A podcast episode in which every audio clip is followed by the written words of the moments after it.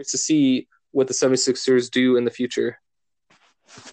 Absolutely. And some people, I actually was able to get on one of my favorite shows last night, the to give a shout out to J R Sports Brief uh, on C B S Sports Radio. And he, we had a brief conversation about, he kind of tied that into thinking, well, Simmons and Embiid finally work with the new leadership. And I kind of agreed with, I kind of threw part of Kwame's uh, take in there, Kwame Fisher-Jones, about, you know, Doc Rivers being able to discipline Joel Embiid and getting him to step up and do the things that leaders do amongst teams to be in shape, show up on time, uh, you know, take his craft seriously. And a lot of a lot of the other viewers and listeners of that show also thought the same thing. But, Bob, without further ado, I'll let you go ahead and introduce uh, our special guest. You've already shared with us, so you can just introduce him. Yes, uh, we got somebody who's a very accomplished journalist, like I said before, has written with me with Bleacher Report, The Basketball Writers, also a great fan-sided writer and Home Court A I writer. We got the great, the one and only Brandon Jefferson. Brandon, how you doing, man? I'm doing good, Bob. Thank you for the introduction. I'm happy to be here. Happy to talk sports at any time. So just thankful for the opportunity. Yeah, thank you for giving us your time, Brandon. It's a pleasure to have you on uh, Benjamin and Brown Hoops Up and Down podcast. You're live on Anchor dot F M. Awesome. Brandon, can you just uh, tell tell our listeners at B N B Nation just a little bit about your background? Like, what, what made you love the game of basketball? Um, what made you want to become a journalist? And uh, just maybe the different uh, zigzags your career has taken so far.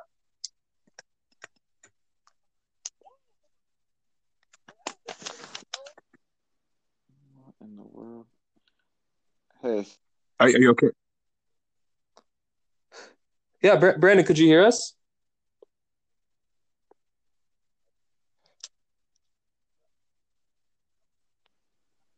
Can you guys I hear think me? we that we have a yes, we can. Do, do you need me to repeat the question, Brandon? I think we lost him temporarily. Um, we'll try to get him back on, folks. Uh, Theus, can you yeah. can you tell us a little bit about what you thought when I try to get him back on? Uh, Can you can you talk a little bit about um, just – oh, I think we got him back on. Brandon, can you hear us now? Yeah. Sorry about that. I have no idea what just happened. No. Oh, no, you're totally good. Um, what, what I was about to say, can you please uh, talk, Brandon, about your love of the game, how you got interested in it, and how you got into journalism, like your just your various experiences? Of course. So – Uh, basketball is definitely a first love. I have an older brother who's two years older than me. So basically, ever since he got me to climb out the crib, we've been, you know, playing basketball, messing around, doing different.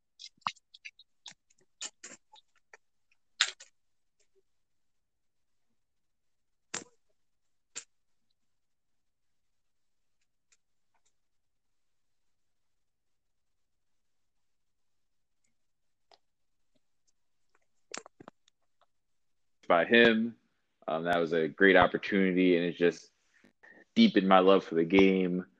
Uh, basically, by the time high school was finishing up, I realized I was not, you know, six three to six five, and probably wasn't going to be making a future in the game of basketball.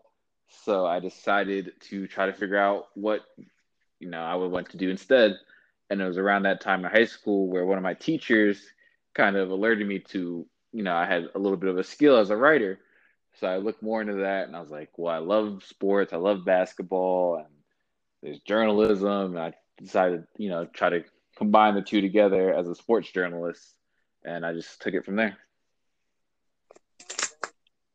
Um, Brandon, uh, what were uh, some of your experiences in college? Like, did you write for websites? Did you Um, where where did you freelance at? Um, like like how did how did you start writing um, consistently?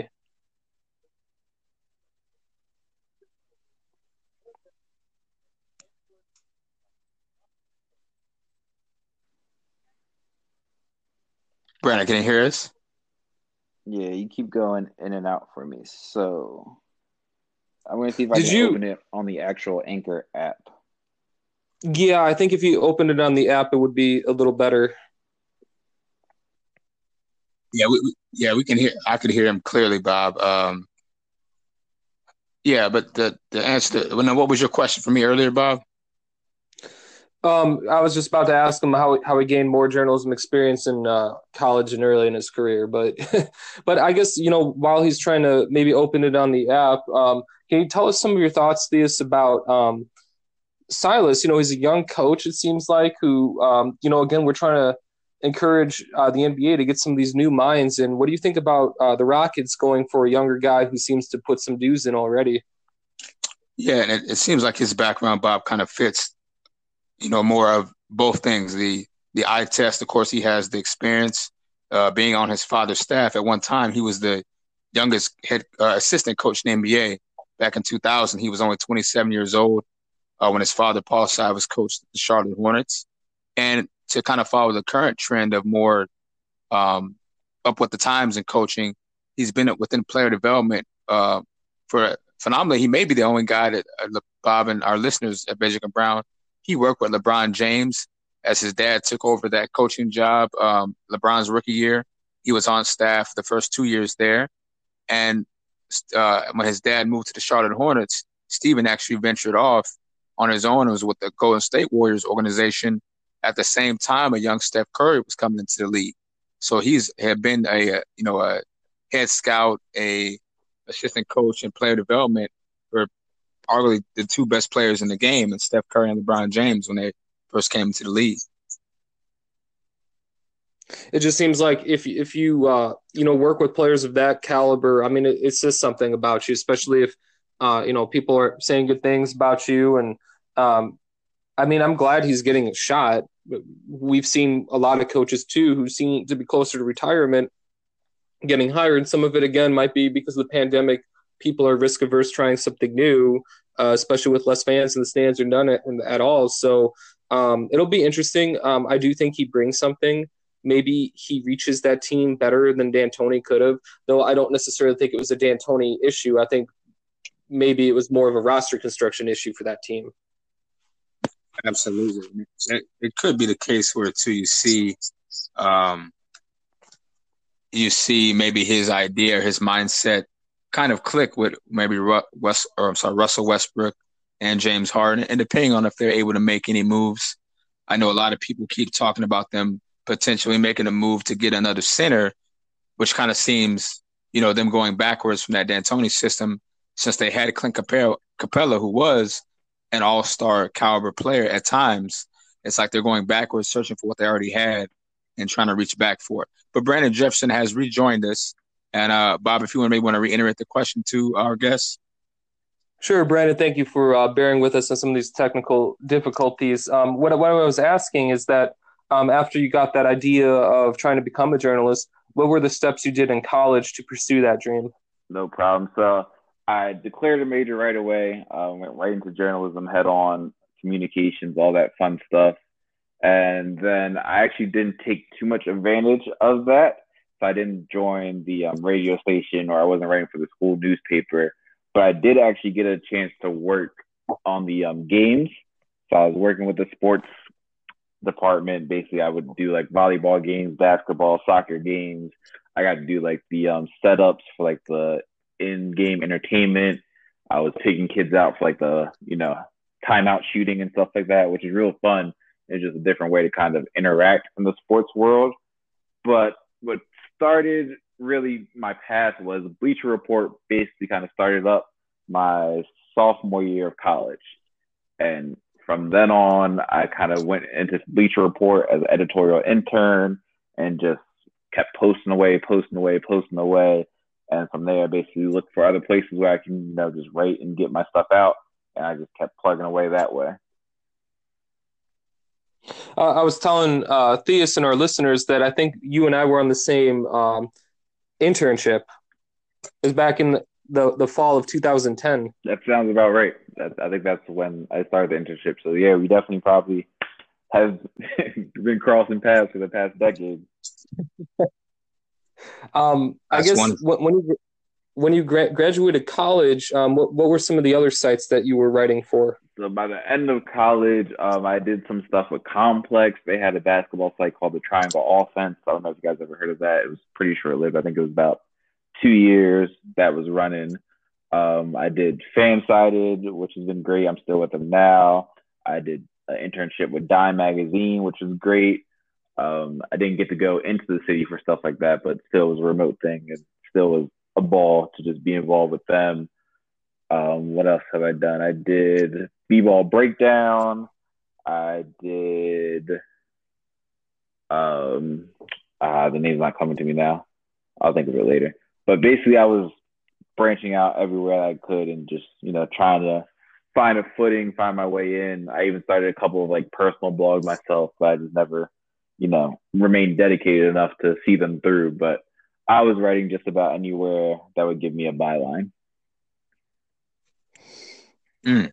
Uh, Brandon, uh, what what's your philosophy when you write a story? Like, what what are what's what are you trying to tell the reader, or like, I guess if you're in a podcast, what are you trying to tell the listener? Like, what do you do to try to hook them, or uh, just creatively give the information? I heard this the other day. I was listening, I was on Twitter scrolling through, and Nakai Duncan has been great on Twitter. Um, props to him. But he was on a podcast, and he kind of talked about how he saw that, you know, the game was becoming the less of the talking point. It was more about, you know, rumors or narratives or storylines and stuff like that. And obviously with any good story, you want to have a narrative or something that pushes it through to keep the reader hooked, like you mentioned. But I just want to break down the game. If I could talk, you know, hoop to people for the rest of my life, it would be the perfect job for me. So when I'm coming into an article or I'm coming into a podcast, I'm trying to figure out what part of the game or what is the action that I really want, you know, my reader to see and understand more by the end of this article. And listeners, we thank you again. Remember, you're listening to Bajek and Brown Hoops Up and Down Podcast, episode number twenty-one. We're joined by our special guest, Brandon Jefferson. And Brandon, I, you're speaking of that Twitter article that you saw. I think I may have ran across the same thing, uh, Bob. I was telling uh, us and our listeners that, was that the, when they mentioned the Inside the N B A? Yeah. They kind of done the, yeah, so I saw that, and I thought that was interesting how it, the, those four points that he talked about, how the, how the, after show had turned into uh, kind of just either a top ten list or, you know, like a comparison, uh, somebody versus somebody else, or just uh, kind of hot takes, you know. Yep. And no disc- it wasn't really anything about the game. No, no discredit to them, because I love watching Inside the N B A myself. Like, I'll always tune in, you know, Chuck and Shaq going back and forth is great. Kenny's running to the, Kenny running to the board, that uh, – long going joke is great. Um, Ernie is just great. Absolutely. So it's for great people and it's great entertainment. And, you know, obviously on T V, that's what you want. You want to entertain first and foremost. But in terms of like growing the game, or if the average person just was to tune in, they might not get the same takeaways that you might get um, if you're talking hoop or something like Stan Van Gundy. When Stan Van Gundy got hired, I was elated. He was awesome on T N T. He did a great job of breaking the game down. It was still kind of entertaining enough where it didn't sound like he was talking, you know, calculus at you, but it was just great information in a great way. And I wish there was more of that readily available. Uh, Bob and Brandon, somebody I've, I've always uh, loved, and I'd recommend to our listeners of Bajek and Brown, growing up, I always listened to Hubie Brown call games. I thought that Hubie Brown, you know, he's one of the older guys, almost, I think, eighty-five or ninety, but he just had so many great stories from him, you know, like Brandon was saying, giving that insight and breaking down the game to where it's not boring, but it actually, it makes you almost feel like you're a coach, and he can give you so much in-depth analysis about every player, what strategies uh, co- each coach may be using in this scenario of the game uh, with a coach. Exactly. And obviously that's not for everyone, you know, and everyone's not a basketball nerd like myself, but I just wish there was more out there. Like, you know, you see the N F L sometimes, they'll have, you know, their fun studio shows, but you also still get the X and O breakdowns whenever you want them. Like, there's Mina Kimes on Twitter. She's now on N F L Live, too. They all have N F L Sunday Matchup. It just was these avenues where you can go and find the X and O breakdown that you really wanted if you were, you know, that into football. Absolutely. And Bob, you were speaking before uh, off air, uh, Brandon or Bob, we were speaking kind of about the the love of the Phoenix Suns, right, Bob? We were kind of talking about the seven seconds or less offense. I, I was, and I remember uh, on B- B-Ball Writers, Brandon, you did a fantastic piece, and you got a pod episode of that about the seven seconds or less Phoenix Suns, where I think, you know, they're a precursor of this run and gun motion offense, kind of what the Warriors perfected, but, you know, they were the trailblazers here. So can you t- maybe break down that team and tell us why, why you love them and what maybe still pulls you to them, um, you know, until this day? Of course. Uh, big shout out to all the T B W people out there. Um, that was a great site, great group of people. Loved it while it was going. It was unfortunate it had to go the way it did. But as you were talking about, that article basically came about because of the pandemic. There was no sports on. So we were trying to figure out, what do we write about? How do we keep content going? And we basically hit a point where it was like, all right, just talk about, you know, past basketball teams that you love. And the seven seconds or less Suns have always stood out to me, because where we see the game is at now, where it's spread out, high attack, high motion, you know, ball movement, people movement, pretty much started at the N B A level with those Suns teams, with Mike D'Antoni and Steve Nash. And the great thing about them was they were literally a team. Like, we saw later on with the Spurs, and that two thousand fourteen year was amazing. But those Suns teams, like, if you had just taken Steve Nash and put him on any team, you probably don't get the same result. If you take Amar'e Stoudemire and put him on any team, you probably don't get the same result. Sean Marion, you put him on the same te- on any team, you don't get the same result. But you put those three together, and you get something that transforms, trailblazers the league. Yet Steve Nash holding on to the ball, withering through picks, trying to figure out, you know, who's the most open or who's the most effective person on the court right now, and how can I get him the ball. And it was just a type of basketball, a type of, like, almost like getting your master's in basketball, just watching them play, because they did everything the right way. It wasn't just, you know, okay, Amar'e, it's your time to score, or okay, Sean Marion, it's your turn to score. No, it was a continuous offense where one thing triggered another thing that triggered a third thing. And by the time the defense could catch up, we were getting a three shot in your face, Amar'e was rolling to the rim, or Steve Nash was pulling up. So it was just basketball at a level I had not even thought about by that time. And just to see it work so well for them, unfortunately, they didn't win any championships. Um, shout out to Robert Horry, Hip Check, and Steve Nash. But it was just, just watching them play was just something that really, really excited me.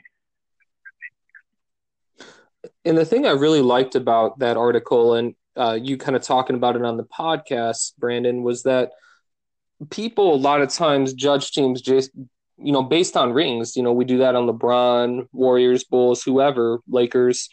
And there are great teams that don't win. I mean, you have thirty teams in a league, only one could win, but there could be other teams that play great basketball. Like, you know, I love the Warriors, kind of like Janelle does, and they came up short last year, but you couldn't tell me that that year was a waste for them. I, I know they wanted to win, but they came through so much adversity in the playoffs with injuries where they could have quit, and they still fought on. And I mean, like the Phoenix Suns, they just came up against great teams. And l- like you mentioned, I just thought it was disappointing. The owner just nickels and dimes, like what you see with other great teams in any sport, where that could be a big detriment instead of um, the players, you know, like if they're not going to try to invest in the team, you get what you pay exactly. for. Exactly.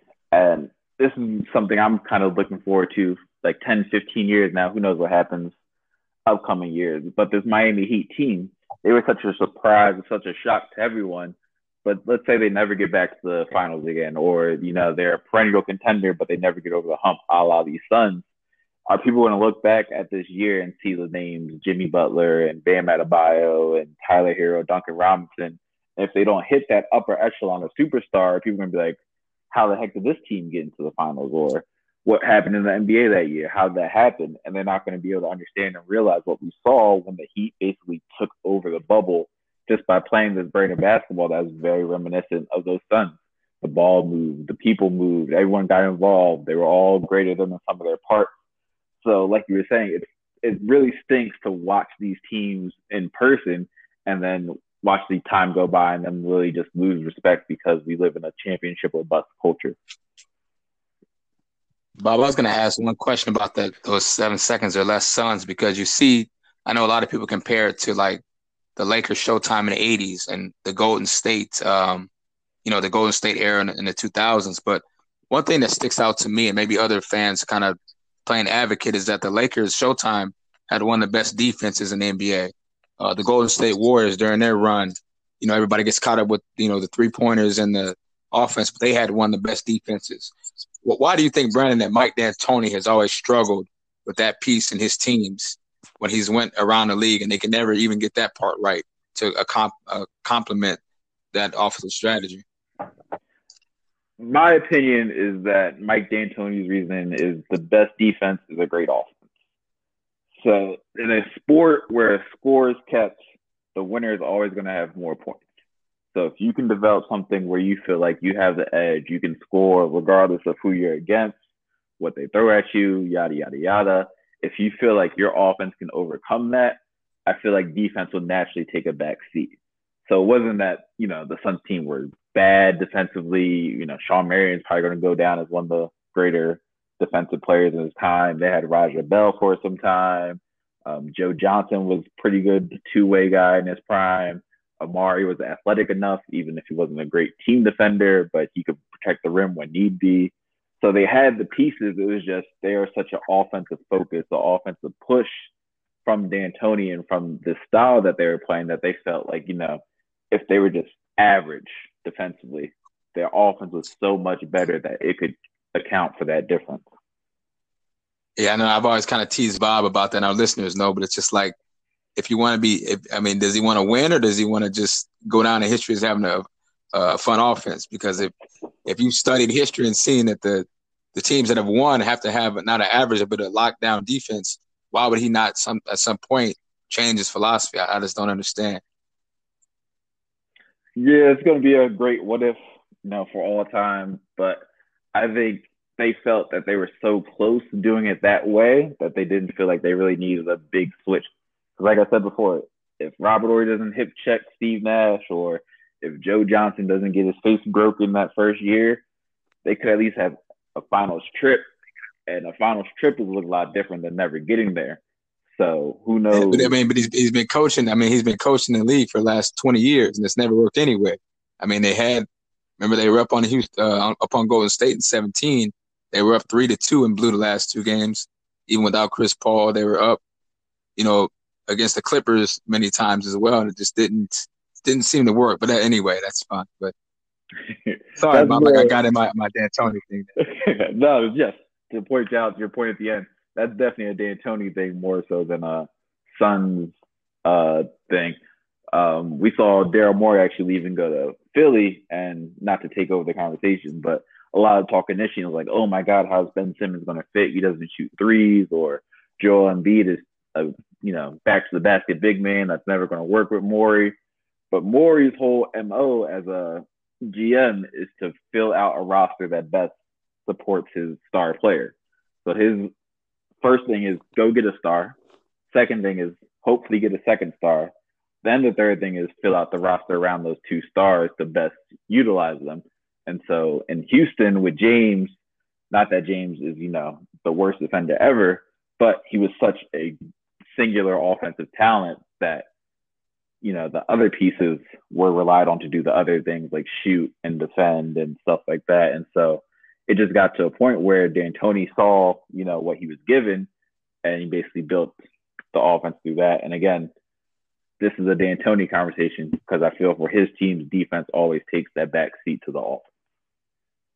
Hey, man, folks, you're listening to Bajek and Brown Hoops Up and Down podcast, episode number twenty-one. We're gratefully joined by Brandon Jefferson.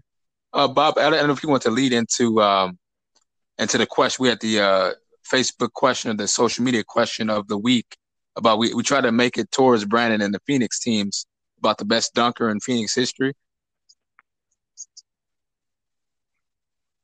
Yeah, let's go for that question, Theus. I, I don't have it up, oh, yeah. though. Do, do you have that up? Yeah, Brandon, we just kind of – we knew you were coming on today, and we, we had a uh, poll question just asking viewers – who was the best dunker in Phoenix history? Was it Larry Nance? Kind of going for the nostalgia points there back in the – he was the original dunk contest winner in N B A in nineteen eighty-four. Uh, it was Larry Nance. Um, Kevin Johnson. I don't know if you followed in the mid nineties, maybe the original little man that used to dunk on the big guys. Uh, we also had Sean Marion, the Matrix, and Amar'e Stoudemire. Uh, Brandon, who do you think was the best dunker of those four? Ooh, of those four, and I guess we can give Tom Chambers honorable mention, right? Tom Chambers had some good dunks. I got to give it to K J. I, it's a little bit of a little man bias, but him going up on Hakeem will forever live on in my head in a loop. That's that's just a great, great dunk. Um, someone another oh, name yeah. I would throw into the ring is um, Connie Hawkins.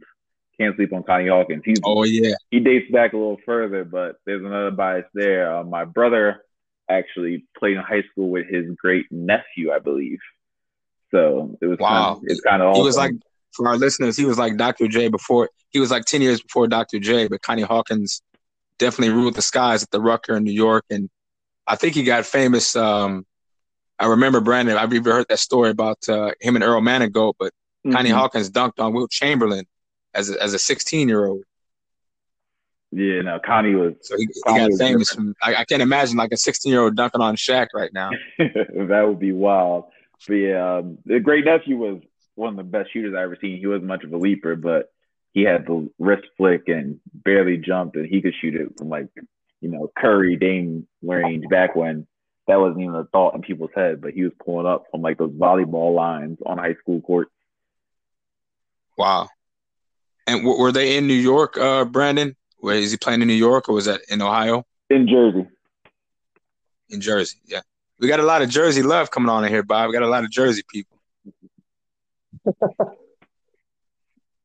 Hey, I, I, I, I love picking them to get on the show. I'm sorry, Bob, to interrupt you. Go ahead.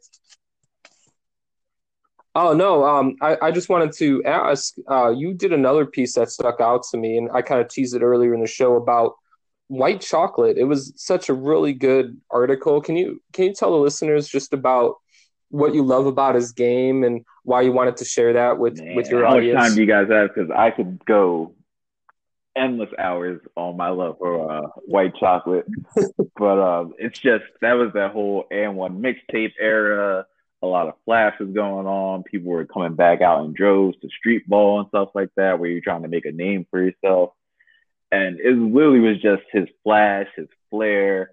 Everything he did had, you know, sprinkled some magic fairy dust on it. I can watch, you know, his highlights of him passing, dribbling on end. It was just, there was such a confidence to his game that it literally just shone. Like, I don't know if you guys ever had this feeling, but there was like an aura every time I watched White Chocolate, just like an orangish glow that just sprouted out from behind him, just because he was that sure of himself. And, you know, obviously we all grow up. We all want to see the stuff and emulate. We do it on T V. But once I saw him making those, you know, wraparound passes from the three-point line to Chris Webber underneath, or skipping up on Gary Payton as a rookie and then hesitating and crossing him and finishing, yes, sir. You know, look back. Like, those are just the things that you don't imagine seeing at an N B A level. You know, this is stuff you do with your friends when you want to fool around, or you're messing with a friend and cross them over. But he was doing all that stuff that you saw in the park, or that you do with your friends, brothers growing up. And he was doing that to N B A level athletes. And it was just amazing to watch time after time. Um, I still try to do the elbow pass anytime I'm on the court. I haven't gotten it down just yet, but I'm going to keep practicing. But just like I want to say, the confidence, that was the big thing. He was so confident in himself and his abilities. And if you listen to him talk about it now, he's like, I was able to do all the stuff that looked like tricks, that looked like I'm, uh, you know, messing around, because he would be in the gym literally practicing those exact moves. So hours on hours were spent on those moves before you saw them even happen on the stage. I think that's a great, you know, takeaway point, because it's not, these guys are just so much better naturally. It's no, they put in the time and worked at their craft to reach this level.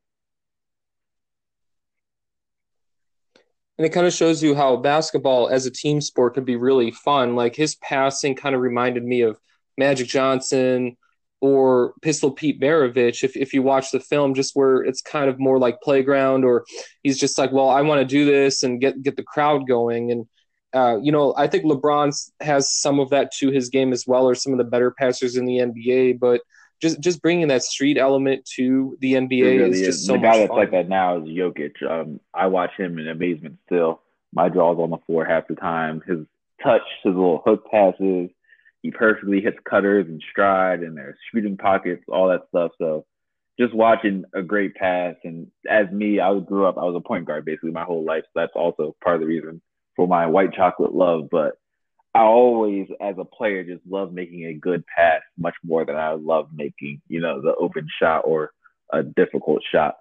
Because I just felt like, like you said, it was made it more fun for everyone. Everyone got involved and just the whole game became better because once you make a great pass, now someone else wants to make a great pass and it just gets contagious and flows through everyone. Who would your second favorite guy be, you think, back then? Uh, Brandon, we had another question earlier this year. We we asked viewers uh, who was more exciting between Steve Francis or Baron Davis, but was there, was there any other point guard in that era that you were really influenced by? I know you mentioned Steve Nash, but was anybody else besides Nash and White Chocolate? I got to give a shout out to J Kidd as a Jersey guy. Um, can't can't go too far without him. But um, honestly, my favorite player of that whole era was Tracy McGrady. Um, I love, love, love, love, love me some T Mac. Um, my brother was a Kobe fan, R I P. So we still go back and forth. I tell him all the time that T Mac in two thousand two, two thousand three was way better than Kobe ever been in his career. And that's probably a lie, but I believe it wholeheartedly. Um, it's, it's just so smooth. That pull-up hesitation jumper just looks so effortless. Everything looked like he was playing, you know, at a different speed or a different pace than everyone else. And then he was also just so athletic on top of all that, that he made the extraordinary look ordinary. And he was just someone I was drawn to very early on in his career.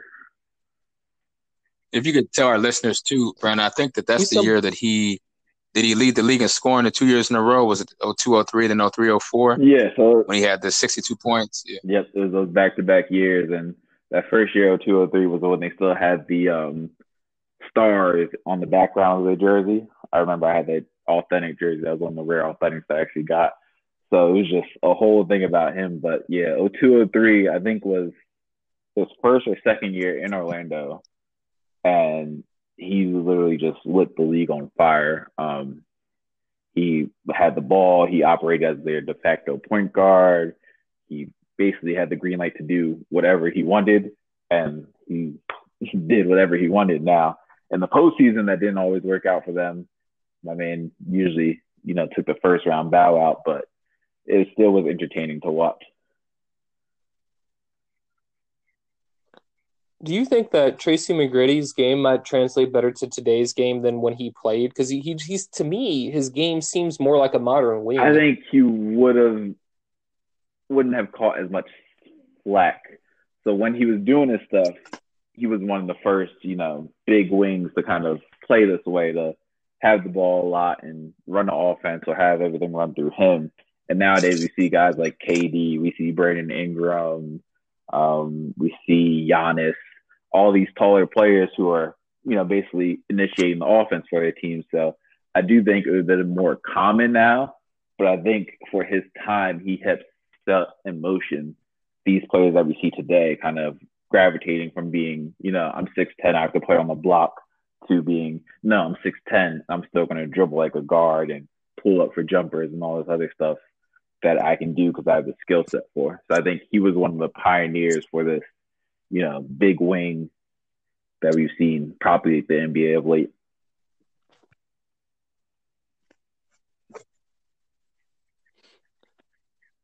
And I think, Brandon, this kind of dovetails because you're also a huge K D fan. I'm as well, but you might be bigger.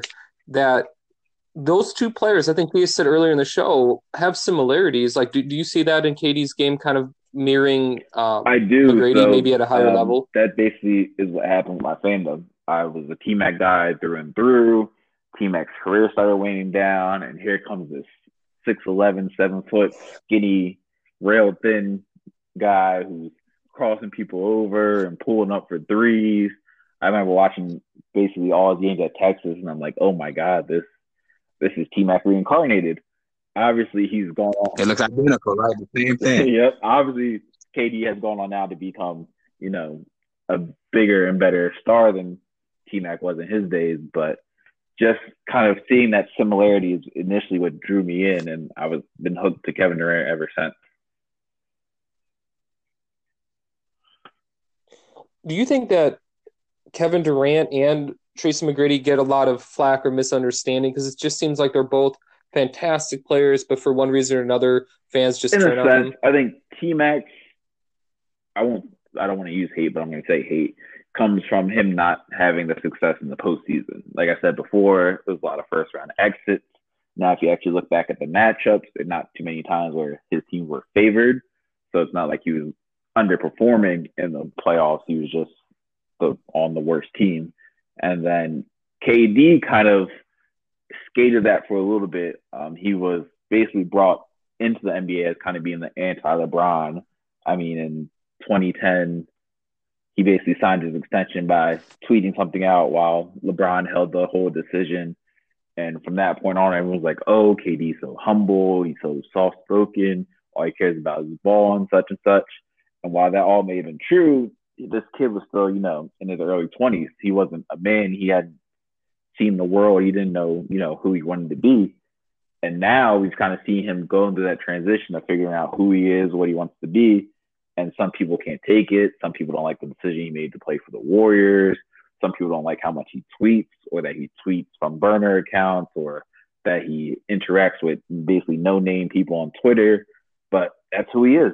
Like, you know, as it says on his Twitter bio, he's going to do him and chill. And he's done that, and he's won two titles doing that, almost won a third, and now he's going to hopefully keep the Brooklyn Nets as a contender in the East. Brandon, who's going to be the leader of that team? I'm, I'm sorry about Ke- Oh, no, I, I was just about to say he's also yeah. cashing them checks, you know? But Brandon, who do you think is going to be the leader of that team between Kevin Durant and Kyrie Irving? We're seeing, unfortunately, you know, being that, that sometimes the advocate again on the other side, people saying that sometimes those guys are not, I don't want to use the word sensitive, but may not be always the most mentally focused. As you mentioned, K D being distracted by random people on Twitter, or sometimes Kyrie Irving's uh, untimely outbursts about different subjects, whether he sometimes may have valid points or not. How do you think that those those two dominant personalities will affect a Brooklyn Nets roster, with you being kind of a, you know, you being a Jersey guy and probably watched the Nets growing up, obviously with Kidd and different things of that nature, but they had a strong core with Jared Allen, with DeAndre Jordan, with Caris LeVert, who I think should be, I think Bob agrees, is a could be a third star. They don't need to go trade another player, but how do you think their uh, personalities will impact this gritty, grindy team? I think they'll fit in well um, with Kyrie specifically. If most things are going right, if, you know, they're winning, if he's getting what he wants out of the game, or if he's, you know, focused and committed to it, he's going to be a great role model, great player. You hear the young Celtics guys now still talk about how he reaches out to them and still kind of gives them counseling and stuff. And obviously he had the tragic situation with the loss of a family member in that final season, and Boston kind of spring or spiral him out a little bit. And then with K D, everywhere he's been, he's gotten the same thing. He's a great teammate, great guy. Um, Oklahoma City was pretty much his team until he decided to leave. And then you give. Well, someone said he was a cupcake. I don't know. I heard someone say cupcake, but I'll leave that alone. And then you get him going out to the Bay Area, and now it's not his team so much, and he's kind of the secondary guy, but the media is still trying to get stuff out of him. And, you know, at points, he didn't really want to talk to them and stuff like that. So, we'll see. Um, New York media is very crazy and different. I don't know if Brooklyn will get that same attention as if he were on the Knicks. So that'll be kind of interesting to follow and see how, you know, how much they get, since they are the Brooklyn Nets and not the New York Knicks and not the marquee name in the city.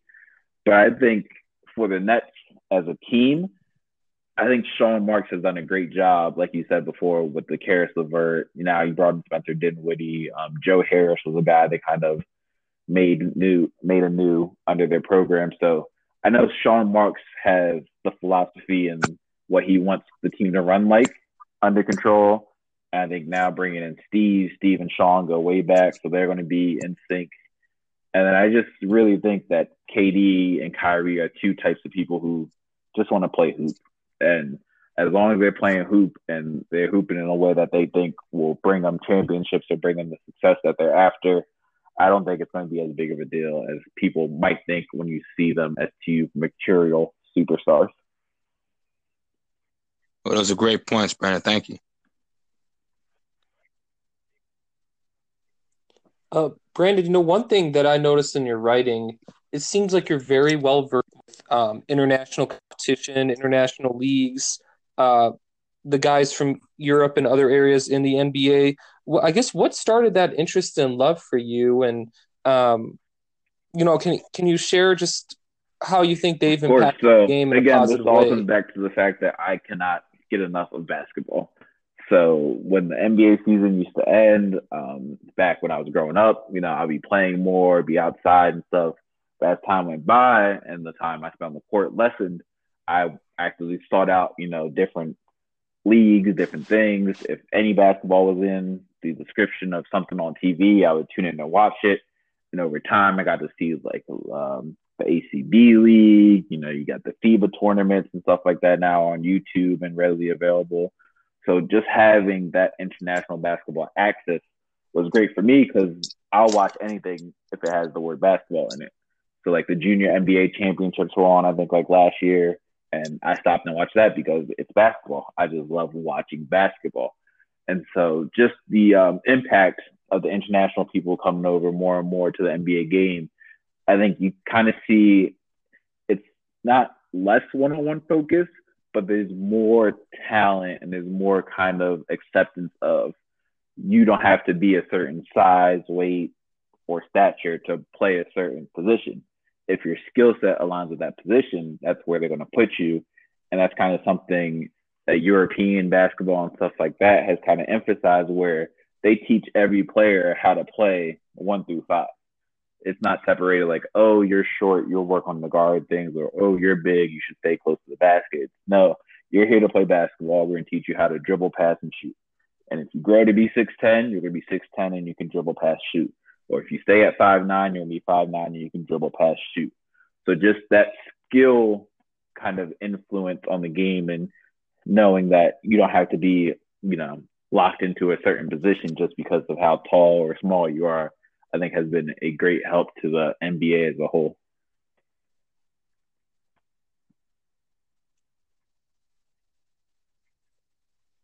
Oh, I agree with you, Brandon. I mean, just having that flexibility helps. Like I know in, in baseball, they had the utility guy or super utility where he can play all over the field, and you see the flexibility. If guys can be in different positions, you can plug holes or have optimal lineups. So I do think Uh, you know, Golden State's done a great job with that. We see the Lakers this year do some of that. Um, it it has expanded the game where you're not just like, oh, you're going to be f- fit here because this is how we've always done it. it, it there's For just sure. that and natural. One of my long running um, jokes I make with my friends, and I probably should start making them on Twitter before it actually happens, is the Nuggets are going to be a team that rolls out a bunch of seven footers. They're going to have like Michael Porter Junior playing point guard, Bol Bol at like the two, Jokic. Wow. That's a great point. And it's just going to be crazy. Literally, like if they get Alexi Pokušević, who's a prospect in this upcoming draft, I think they might just roll out, you know, the five, seven footers lineup and make it work like for real in the next two to three years.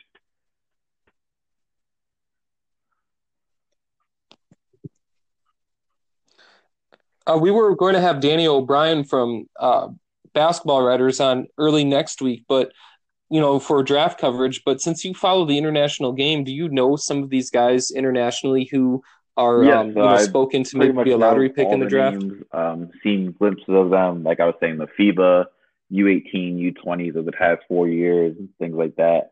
I'll peek in and watch games like that. They're also on YouTube if any listener is interested in watching.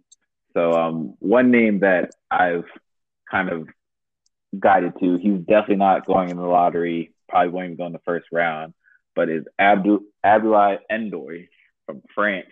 And he's in that same kind of mold where he's a six seven, six six point guard, and he's kind of very long. He has a pretty decent shot, but he's a name that I really like and I'm really interested to see where he goes once the draft rolls around. Speaking of that, uh, Brandon, with the, I know that we had a, a news report yesterday came out that Golden State was impressed by with the point guard uh, from Argentina. I know I'm going to hope I don't butcher his name. Is it Advid? Have you had any uh, thoughts about the Argentinian point guard? So, are you talking about Deni Avdija? Yes, Deni Avdija. Oh, I'm sorry, from Israel. Yeah, I'm sorry, Israeli. Um, I love Deni. Um, I'm also someone who's very, very high on Luka Doncic, and I like to remind people that every chance I get, because it's probably the most right I'll ever be.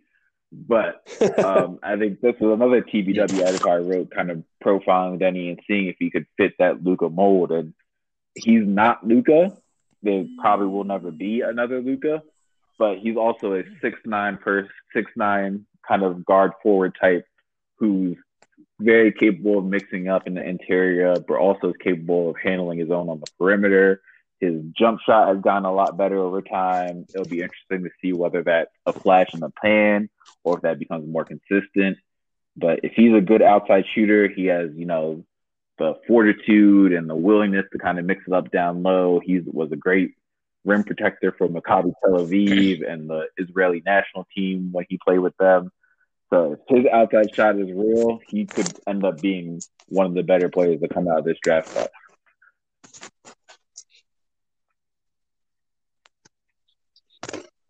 Um, I know LaMelo Ball is getting a lot of love, and he's somebody that I think could be a great player. Um, he played overseas this year. Did, I did you catch any of his games, games? And what are um, your thoughts about his game? He did a great job putting them. They're usually on Facebook and at times they're on YouTube as well. So they're still out there, of course, if you want to track them down and watch. Uh, LaMelo, I like his game. I like even more that he grew to six foot eight. Um, I remember watching him run around when Lonzo's high school tapes were around. I'm like, this kid is tiny. But he shot up, and now his passing is already like elite N B A level passing. He sees the floor well. He can maneuver the defense to get the guy open that he wants open.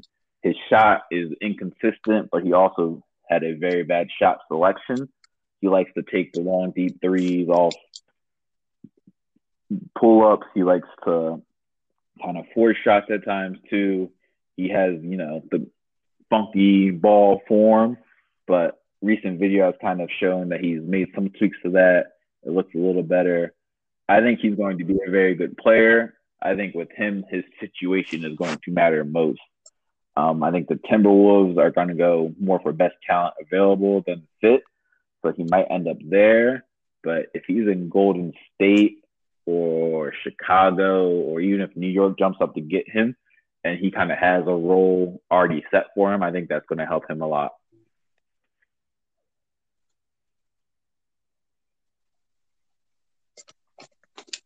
Oh, go ahead, Bob. Oh, Brandon, can you let us know where um, sure, our listeners media, could uh, check you out on Jefferson social media? Underscore hoop. Um, it's a one with the photo of Kevin Durant standing outside of the Brooklyn skyline. Um, I retweet a lot more than I tweet, so if you come to my page, you'll probably find me retweeting other things like videos, drills, um, plays, stuff like that, more so than you'll see my actual opinion. But hopefully in the near future, I'll have some more things out and about on the landscape that I would love to talk about. Um, anything hoop, anything sports like that, you can come right there. And Brandon, it looks like we uh, momentarily may have lost Bob for a moment, but can you tell us, Brandon, uh, in that area uh, in Brooklyn, are there any other, I know we, historically New York and Brooklyn, Jersey, known for great hoops. Uh, one of my favorite players growing up, Brandon, was out of Camden, New Jersey. DeJuan Wagner uh, was one of my favorites growing up, and also another Jersey guy, Jay Williams from Duke. I'm a Duke fan. Can you tell our listeners, were there any other homegrown products in your area that you kind of looked up to or thought from that area? Oh man, there's there's a list way too long to tell. Um, shout out to DeJuan Wagner. That that's a great callback. Um, the, that was what two thousand, I want to say, and I remember all the hype around him, especially when he scored one hundred points in the game. That was that was ridiculous. Absolutely. But um, as far as my upbringing, my growing up, uh, the school I went to was actually in the parochials and states, and so that led us to play teams like Saint Anne's, Saint Benedict's, Saint Pat, So just me naturally growing up and playing high school basketball in New Jersey, I got to see a lot of these D one athletes. I got to go against Corey Fisher. I got to play against Dexter Strickland, um, James Robinson, Kyle Anderson, um, Dominic Cheek. There's so many names that I could probably fill a whole podcast just naming names of people I played against. But that's the part I love about being from Jersey. You have that Jersey, New York, that tri-state area thing where if you want to go up against the best of the best, they're pretty much right in your backyard. So you find out very quickly where you stand amongst other great players. Uh, Brandon, I don't know if I asked this question, but are there any journalists that you look up to? Um, you know, they could be basketball, but they could be other sports or news or long form. Like, is there anybody that you kind of look up to that you've maybe taken some uh, some ideas with questions or writing style? For sure. Um, Zach Lowe obviously gets the first shout out. I think he's great at breaking down the game and kind of showing you rather than telling you what he's seeing. And then he also adds in the clips to kind of double down on his stories and information. I think that's huge. And I always, you know, quickly run to E S P N anytime a Zach Lowe article is up. Um, Shea Serrano is someone I enjoy greatly. I have, you know, all the books, and him on Twitter, his whole, you know, F O H army, I'll say, to keep it P G thirteen. Um, all that I love and just think he's been great as building a brand of himself and how he acts and not really changing for anyone. Um, Mike Prada, I think, is great. He's another person who does a lot of pictures and video work. Um, there's so many. Jeez. Uh, I'm trying to think.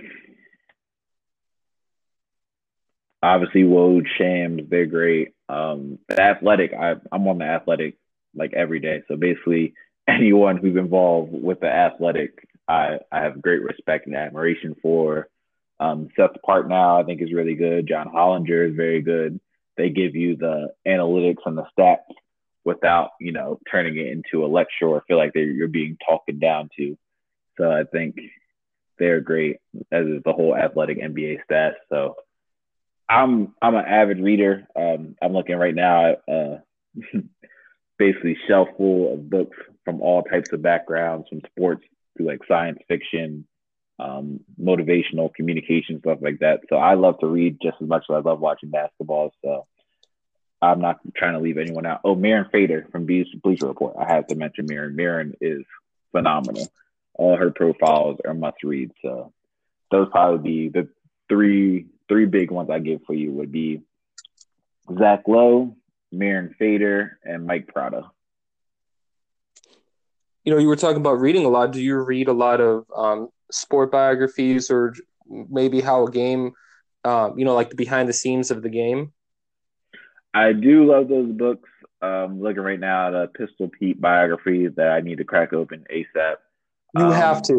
You have to. We were, t- we earlier, we had a bit going, but I was really reading that book. Um, the Pete Maravich thing is a great book. You would love it. Especially if you love White Chocolate, you'd love this one even more. Yeah, no, I, I'd, uh, had to go to war for Pistol Pete about a couple months ago in my college friends group chat because they were not respecting the uh, legend. So I definitely have to crack that open and finish it. But um, I do love reading about sports, the background, stuff like that. And it's not even just basketball. Um, I have like a soccer book about the Dutch national team and how they rose to fame and kind of created that whole ticky-tacky style that's now popular with Barcelona and teams like that. So anything, like you were saying, that kind of gives me a more background information on what's going on in the game or just different teams or different athletes is something I definitely would love to read. Yeah, for our listeners out there at Bejic and Brown, the Pistol Pete biography is definitely uh, an incredible read and definitely one that you should have in your library at home. Well, and I, I think that uh, he might have, I might be wrong, but he might have played with Connie Hawkins or almost did. So, because you were br- bringing him up earlier, but we, we learned in that book, and Brandon, you would be shocked, I was, he almost played with Julius Erving. He, they, he was with um, the Hawks for about a few games, but um, I think it was the A B A and N B A, they both drafted him, and then there was a fight, and I think they did it before the draft, so there was paperwork issues. So they kind of forced him out because they would have just nickel and dime the, the Hawks to death, because every game he played, they were losing a lot of money, and since they were a new franchise, they couldn't really afford that. Yeah, no, that, that story is definitely crazy. Like you said, he was drafted by both leagues. Um, going to UMass, he was a New York, New Jersey kind of hold. So back in the A B A, you kind of had first dibs on local prospects. That's kind of how they kept the talent spread around. But uh, the Nets ended up taking him, and the Hawks ended up taking him. And basically it came down to a squabble back and forth. And I, if my memory serves me, I think he ended up in Virginia first and then went to the Nets. So it was all types of crazy back then. Yeah, unbelievable team there too, uh, Bob and Brandon, with Julius Irving and a young George Gervin were on the same Virginia Squires. That was a heck of a duo for a short time. Uh, Brandon, you know, one thing that was, I was interested in, um, I know when we were working together at the Basketball Writers and we had the unfortunate things that happened in the, the summer with police brutality, you were getting more interested in social justice writing. Is that something that you're, you've been pursuing or planning on pursuing? It's something I definitely wish I had gotten the chance to do more of. Um, like you said, everything happening in the world at that time basically kind of shut me down from a writing perspective. I was really hoping to find a new avenue to use my voice and use my writing to kind of shine some light on the injustices and the systemic racism that we deal with in this world today. But um, I haven't found an avenue for that yet. Um, I'm still open to it, still, you know, have my thoughts and opinions that I would love to share. But there are great things out there to read, great books, great authors, great journalists. Um, so the information is out there. If you two are like me and searching for it, or searching for your own voice during these times to figure out how you feel and the best plan of attack to move forward as a socially conscious person.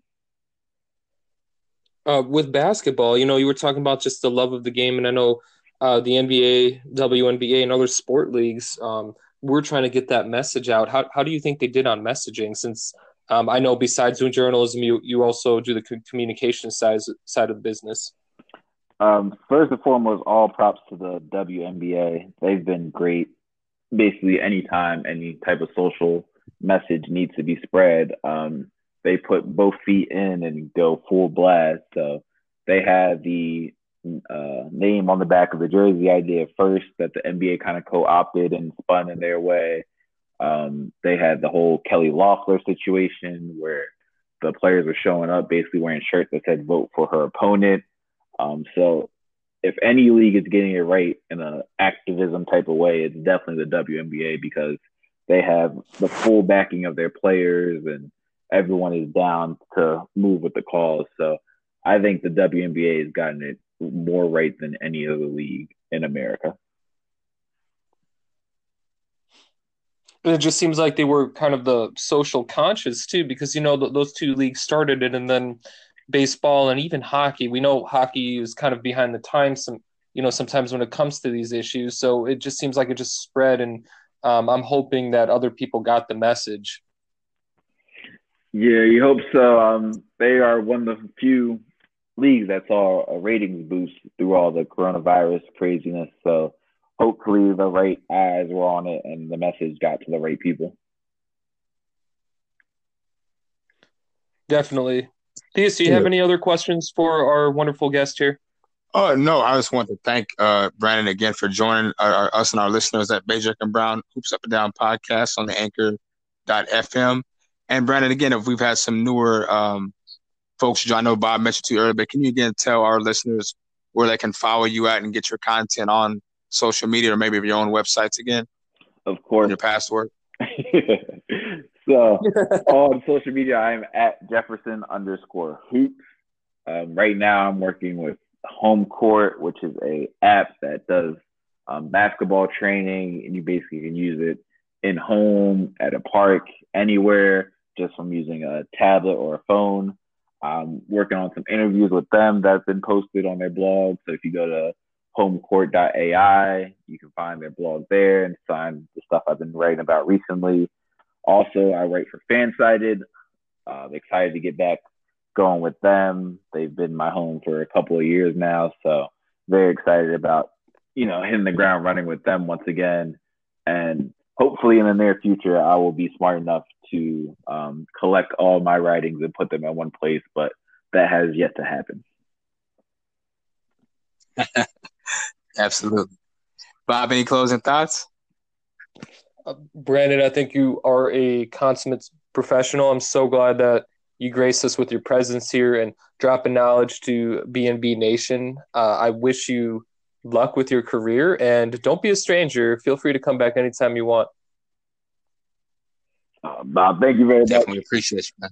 That, that is a great um, sign of approval, and I definitely will be back whenever you guys need someone to talk to, because like I said, I love talking hoops. So whether it's, you know, and if you're you're, you're a retweeter, Brandon, make sure you retweet this uh this episode on your uh, amongst your um followers too on Twitter. Oh, of course, this might be my pin tweet.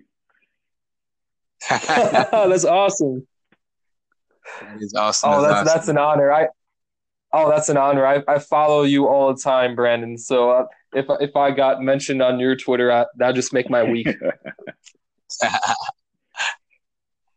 Well, folks, we want to thank you again for joining us for the, the twenty-first episode of Bajek and Brown Hoops Up and Down podcast. Again, we thank our special guest, the Jersey native, Brandon Jefferson, uh, sharing his love and passion, education, and wisdom for the game. And me and Bob look forward to seeing you soon on episode twenty-two. Thank you so much, folks. Have a great evening. Take care.